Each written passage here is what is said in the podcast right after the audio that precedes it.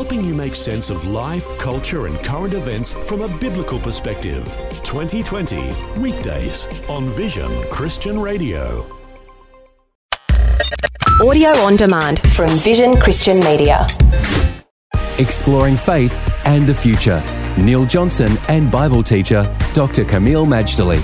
We're gleaning insights into the very first book of the Bible, talking about the book of Genesis. Let me ask you, Kameel, who wrote the book of Genesis?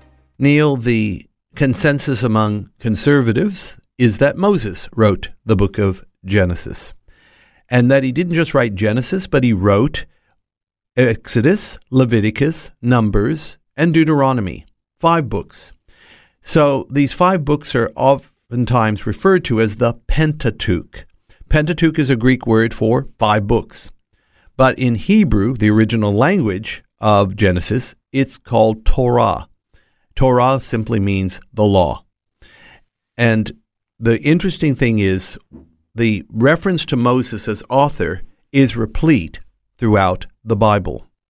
For example, I have 11 Old Testament references speaking of Moses as author.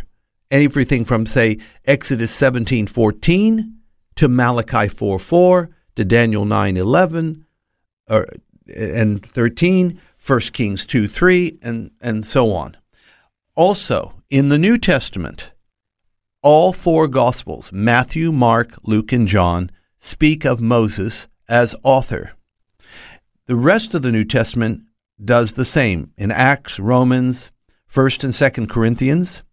There are, of course, sources outside the Bible. Now, they're not more credible than the Bible, but they're just extra witnesses attesting that Moses was the author of the Pentateuch, including the first century AD Jewish historian Josephus Flavius, the Jerusalem Talmud, the early church said that Moses was the author, and so did the church fathers.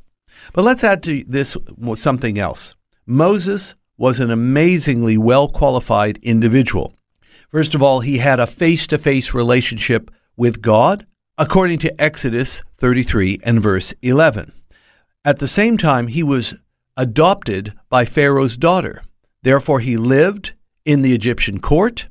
And as we learn in Acts 7:22, he was trained in all the wisdom of the Egyptians. So like Daniel of old, Moses had a advantage, an elite educational advantage, but he also had the anointing of the Holy Spirit. Hence, God used that to bring forth his word.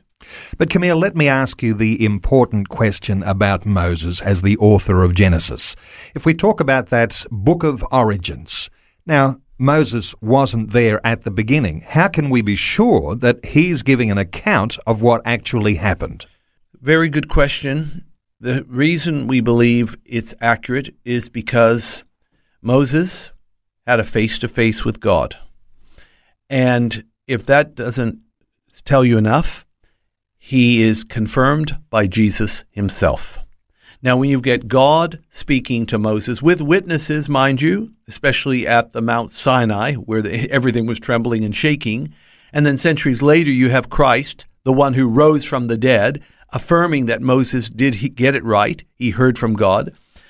And then, of course, all the credibility for Moses ultimately stands on Jesus. If Jesus is who he says he is, we can believe the words of Jesus too, and that includes that Moses was used of God for the book of Genesis. Faith and the Future with Neil Johnson and Dr. Kameel Majdali from Teach All Nations. For more from Dr. Majdali, including books and DVDs on prophecy, Bible commentaries, plus today's and other episodes of Faith and the Future, go to vision.org.au.